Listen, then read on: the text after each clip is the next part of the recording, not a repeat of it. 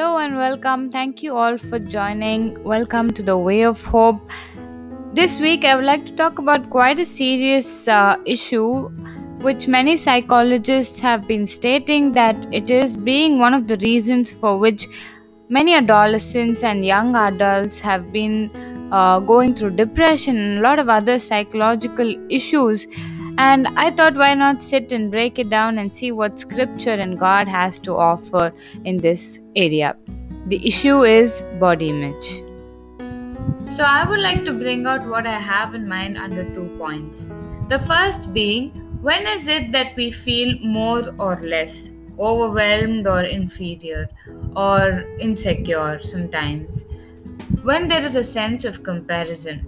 When probably we look at others and then we look at ourselves, or we have our own expectations and desires and see this is how we've been and uh, this is how we want to be like. Yes, it is healthy for us to work towards getting better, but if it is at the cost of ourselves being depressed and disturbed, then um, it is really not that worth it. One thing we all need to remember is things need not be the way they look like. People need not be the way they look like. We really do not know what they've been through, what they're going through, how they've been. But all we see is the outward appearance, and then we look at ourselves and we either feel more or less, and both extremes not good for us. So there was this group of people whom Jesus had called as whitewashed tombs. Why did he call them that? Because they were pretty on the outside, clean and very pure on the outside, but on the inside there was a lot of things that were unwanted, unnecessary, or sometimes it could even be bad. And that is why God says that he doesn't look at the outer appearance, but he looks at what our heart is filled with. And that is why Jesus came into this world to live as a human being. He took our form, and to show that outer appearance is not a matter that needs to be considered, but what is in our heart and how we are going to show out what is in our heart is that matters.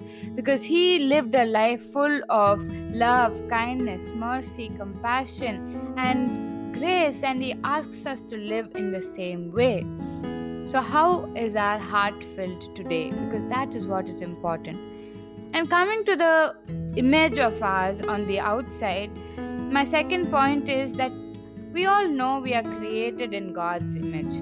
The whole Bible is giving us the evidences that we have been His masterpiece. Let us track down to the origin of our creation. When, however, humans created, we were taken out of the dust and we were created in His own image. When we compare ourselves to others, it's not just ourselves that we are putting down, that, but we're also putting down the one who created us. The Word of God says this: charm is deceptive, beauty is fleeting. All they are very temporary, because today we may have them, tomorrow we might not. And when we go back to the dust from where we were formed, what we looked like or what we had or what we were wearing will never come into the picture and the mind of people who are going to live. What we did and how much we have accomplished for the kingdom of God is all that matters. Let me talk to you all about this wonderful man of God, such a powerful prophet. He was called a baldy by a group of youngsters, but he has been the center of so many Bible studies and an inspiration to so many people of God. Yes, it's none other than Elisha. So though he was bald, he was bold. And that's what God wants from all of us. There's a bigger purpose for which we are sent into this world. So let's not allow the insecurity of our images to come between how beautiful our heart can turn out to be. Because we are fearfully and wonderfully made. God bless you all, and share this with somebody whom you think needs to know, and I'll see you all next week.